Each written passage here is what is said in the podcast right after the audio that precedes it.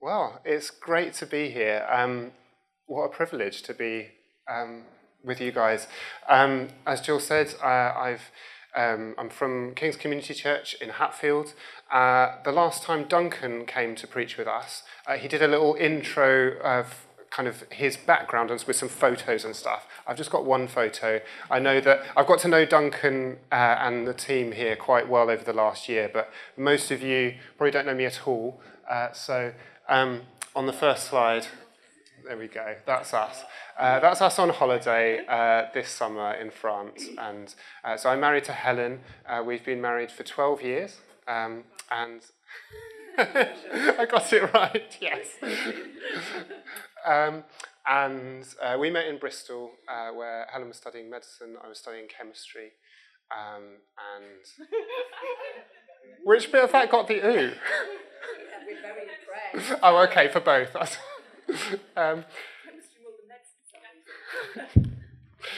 yeah. So, um, and I've got a three-year-old and a six-year-old, uh, Edith and Florence, um, and they're out in the kids' work now. They were dancing around earlier with the other kids. So, um, yeah. So that's a little bit about me. We are in Hatfield following the same series uh, as uh, you guys are here um, in 1 John. Uh, but we're a week delayed. So I've told them up in Hatfield that I'm practicing on you guys. and then we'll, uh, we'll see how it goes. Um, so, I'm going to start by reading uh, the passage. We're looking at 1 John uh, chapter 5. Uh, feel free to follow in a Bible if you've brought one with you uh, on your phone, or the, uh, the words will come up on the screen uh, as well. I'm going to read from the English Standard Version. Everyone who believes that Jesus is the Christ has been born of God, and everyone who loves the Father loves whoever has been born of him. By this we know that we love the children of God, when we love God and obey his commandments. For this is the love of God, that we keep his commandments, and his commandments are not burdensome.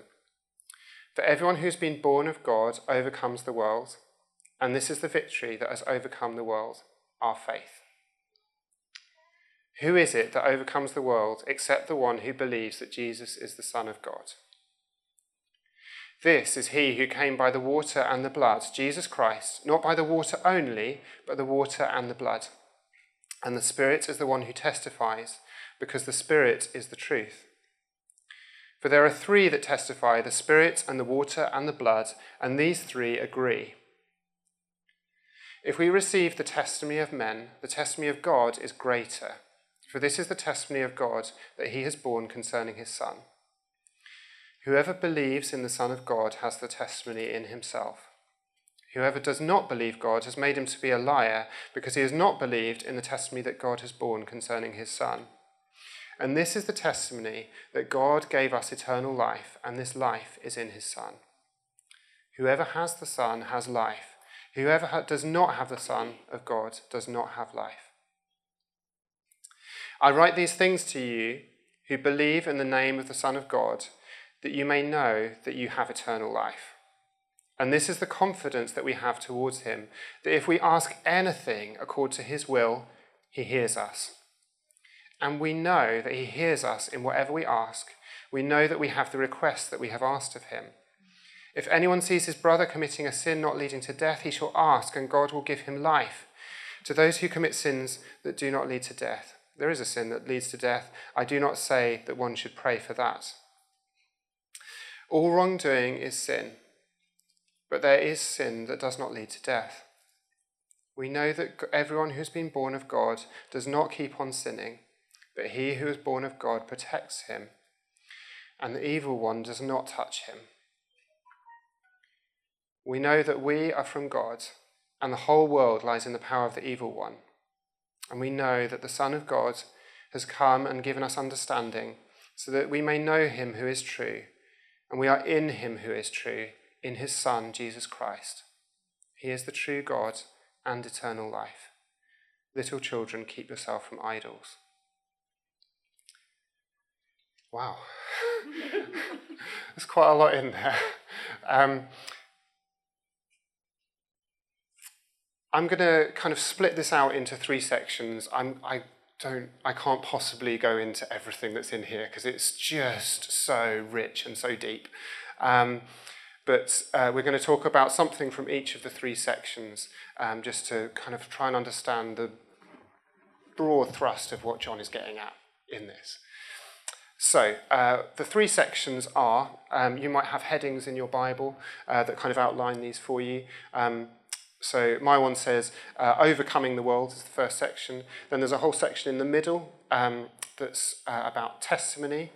Um, and then the last bit uh, I've got here that you may know, I have written in my notes here, this is a kind of sum up he's kind of summing up his whole letter, this whole book of 1 John, um, and kind of he, he kind of puts in the bullet points at the end almost. I want you to know this, this, this, this, this. Did anyone else find the middle bit like kind of this whole thing about water and blood and spirit? Like, is anyone else's head going? that is, yeah, I think you could preach a, a, whole lot just on that little bit. I'm just going to sum it up really briefly by just saying, I, when I read this, the way that I understand this is that uh, John is using this as a kind of shorthand for um, the testimony about Jesus' life. When John writes his gospel, the whole thing is about witness, it's about testimony to Jesus. And it starts with uh, the, um, there's a little intro, and then it sort of talks about John the Baptist, and then all sorts of other people that meet Jesus, and they all testify about him. But what he's saying here in 1 John is that the testimony of that God gives about Jesus is even more powerful. Even more powerful than any testimony um, than we could share. And testimonies are powerful, aren't they? Like baptism services. I love baptism services. And you get somebody up the front who's just given their life to Jesus and is just so excited that they're sold out for him. Um, it just raises the room. Everybody's faith level goes up. My uh, own story of that uh, is um, I was eight years old when I um, just knew that I knew that Jesus loved me. And um, I remember going into my uh, parents' room uh, kind of fairly early in the morning and just being so excited that I knew that I knew. And I just said, um, I want to become a Christian. And um, so, yeah, that was kind of when God first got hold of my heart, and it's just gone from there. Um, I was baptized in the sea in Worthing, um, and uh, it was cold, but it was wonderful. I had a uh, the privilege of meeting a friend uh, of a friend this week um, who uh, shared a little bit about his testimony to me that just really lifted my heart. It's an incredible story about his parents and how they were classical musicians and they would go on tour all around the UK uh, and actually uh, around Europe as well. And uh, this wasn't a Christian orchestra, but it had loads of Christians in it. And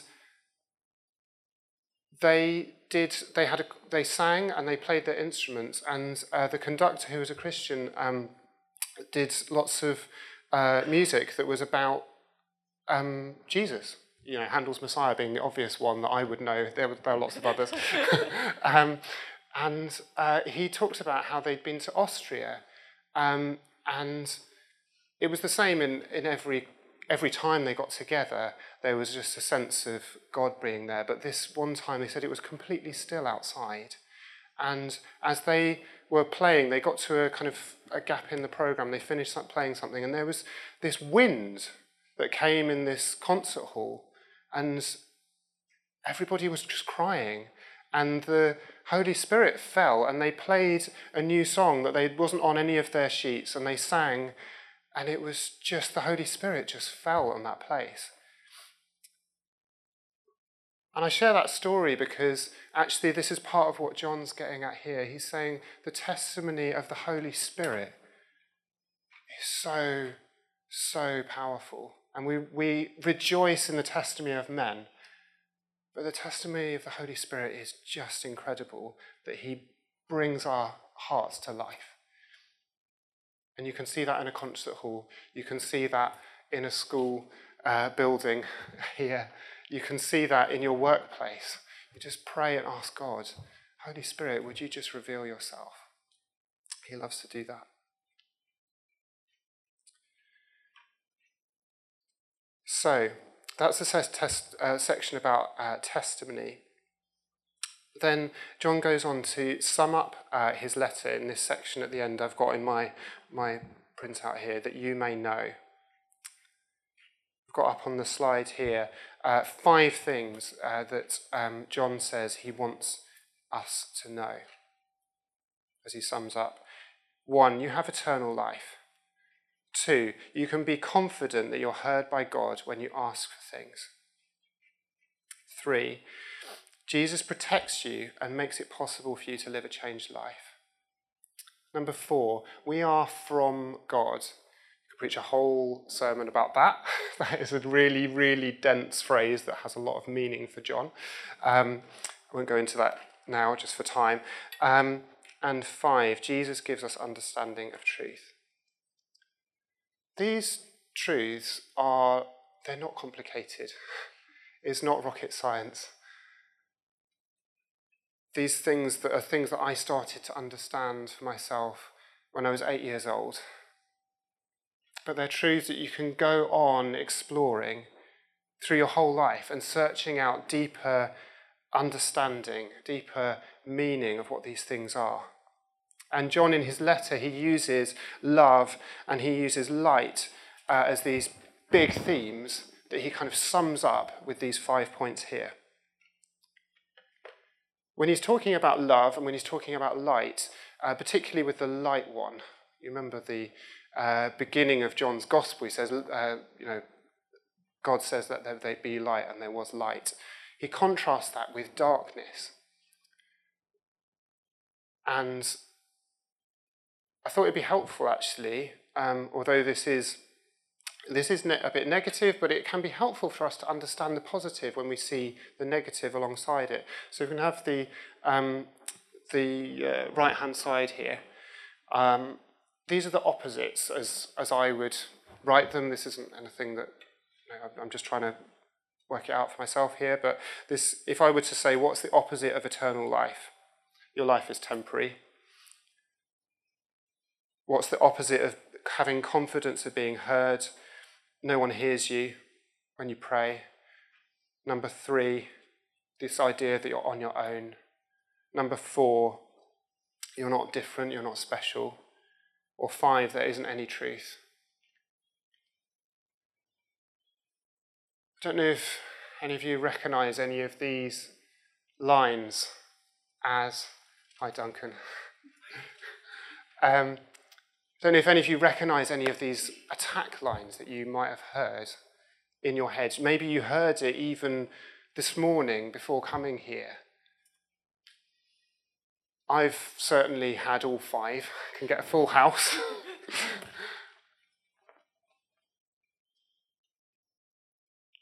And I, me, for me personally, I have to do battle with this, this kind of thinking all the time.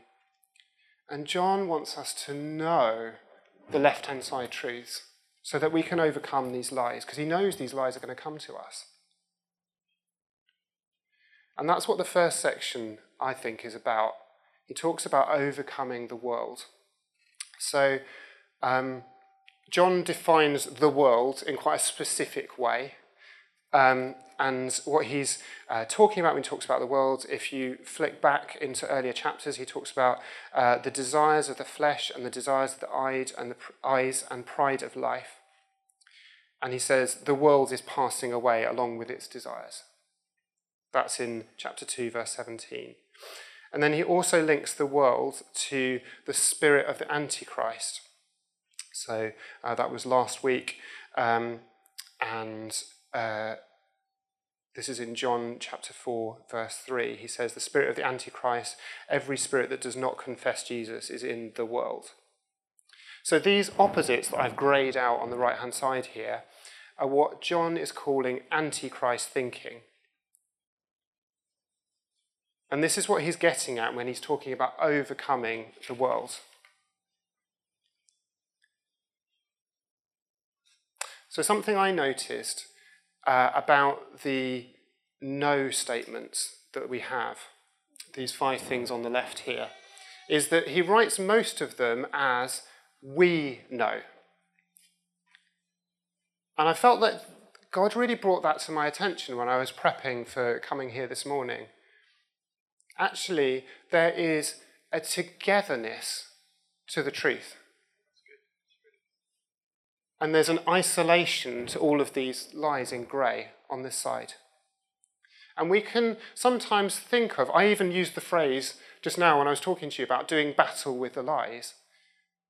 And we can think about truth versus lies like a battle, a fight between ideas in our head. And sometimes when we're in a bad place, these ideas can even look quite evenly matched to us.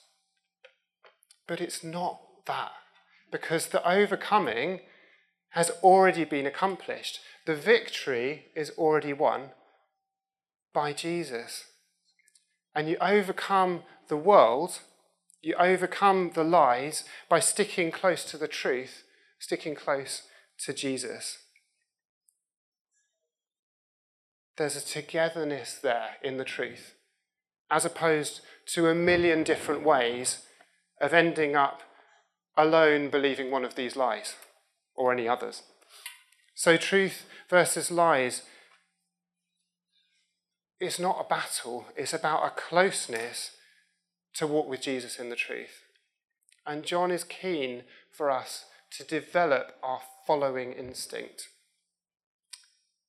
And he talks about, in this first section, about how we do this by listening to what Jesus tells us. That's his commandments. And what the Father says about him. So that's the testimony bit, listening to uh, the Father, listening to the Spirit testifying about Jesus. So I want to, uh, if you go to the next uh, picture, just about see that. It's pretty dark. This is a picture from inside a cave. When I was in Bristol, I uh, met somebody who was into uh, caving, and they said, basically, I dare you. And I was like, no way. but then I was like, well, why not? I'll give it a go. I'll do it once and I can say I've done it. And uh, we went, and um, the, the group that uh, I went with, they were basically the lo- local uh, cave rescue group in the Mendips. So I felt pretty safe. These are the guys that the police call if there's somebody that needs to have a cave rescue. Um, and uh, the first week I went and I was like, oh, I'm pretty scared. And then the next week they said, oh, we're doing this other we're going to the biggest cavern in the southwest, and it's pretty spectacular. You need to see this. And I got hooked. um, this picture is from a place called Swildon's Hole, um, which is uh, like a you get wet caves and you get dry caves. This is a wet cave, and it's like a flume pretty much, and it's the best that you can as a how old I was, 21 year old, to being like a kid playing in the flumes and swimming pool. It's just so much fun. Um, I know it doesn't sound it, but why am I telling, all, telling you all of this? Um, the point is, when you go caving, you listen to your leader.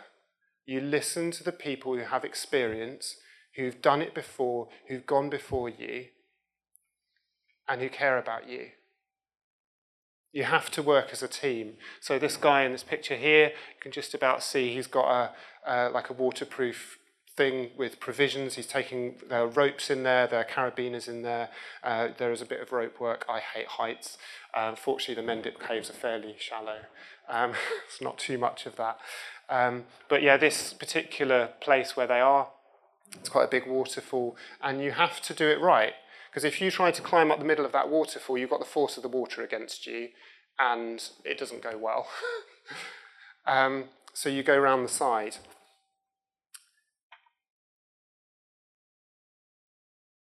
Not listening to Jesus is really stupid. Sorry, just to put it bluntly. But you find yourself in a dark place on your own in a cave if you don't listen to, to your group leader. I want to finish uh, with this verse from the Gospel of John. This is about togetherness and aloneness, peace and tribulation, and the fact that Jesus is the one that's overcome the world. So it's John 16, verse 32. This is Jesus talking about the fact that he's going to the cross. And he says, The hour is coming when you will be scattered. He's talking to the disciples here, each to his own home, and you will leave me alone. Yet I'm not alone, for the Father is with me. But I have said these things to you, that in me you may have peace. In the world you will have tribulation, but take heart, I have overcome the world. We live in the benefit of what Jesus is talking about here. The benefit of the fact that he went to the cross. Those disciples were scattered, but from that point, after the cross and Jesus' resurrection, the cross is not the end that evil thought it would be, but it was the start of a bringing together of people from all over the world who hear Jesus' call to follow him and to walk in it. When you're with Jesus, there is no dark place that cannot be filled with joy. You might think that Swildon's Hole that I had up on the picture before is, can be a pretty dark place. But for me, it was a place of joy because I was with people who knew what they were doing. And there is no dark place that you can go. If you're with Jesus, it will be filled with joy when you're walking with Him, when you're following His call. He has overcome every lie, every temptation, every way that we can ever be isolated, and He's brought us together into life and light and freedom.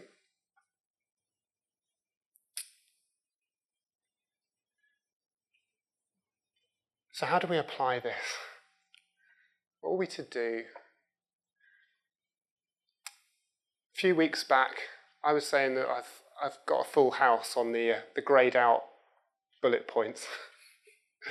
a few weeks back, I went to meet up with some friends of mine, Pete and Dave, and uh, Pete said to me, um, he's, a, he's a doctor, um, and he said to me, uh, something that he's found really helpful when you hear these kind of things. Because I was talking about, you know, the, hearing these lies um, and finding it hard. And he said to me, something that you can do uh, that he's done for himself and found really, really helpful uh, is this concept of a spiritual first aid kit.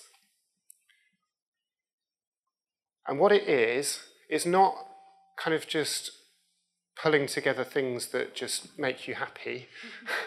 it's actually being very intentional about identifying lies that the devil lands on you more easily than others.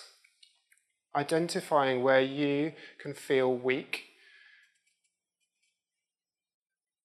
and finding when you're in that good place with, with Jesus,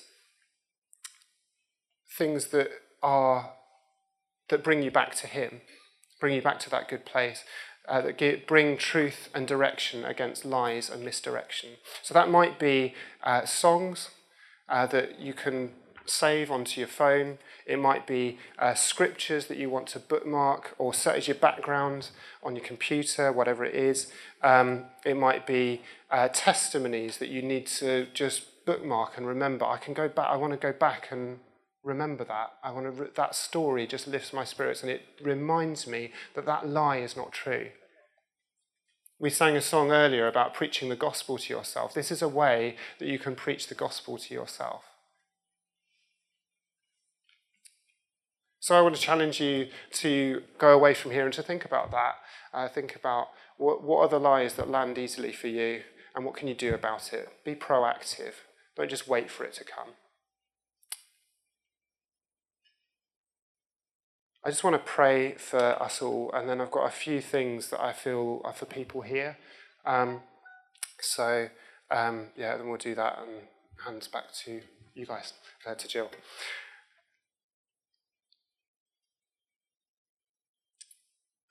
Lord, I just want to thank you so much for your presence.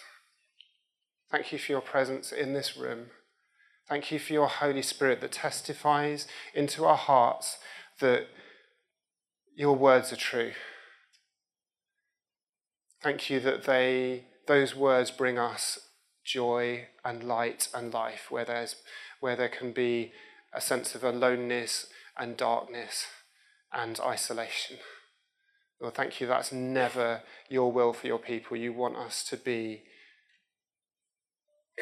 with you and with one another in harmony. Well, thank you for this uh, letter of 1 John.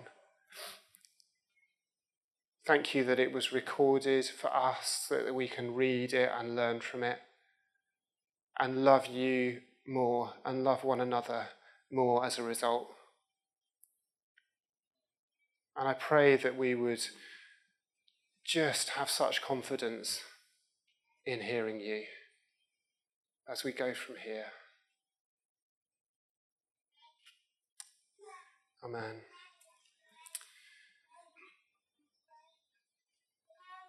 So I've got three things I just feel like um, God's put on my heart to for, for people here. Um, I don't know who who it will be, um, but if it's you, like, don't go from here without, um, yeah, without connecting with God. Um, I feel there's somebody, at least one person here, uh, who is feeling isolated, possibly in a work situation.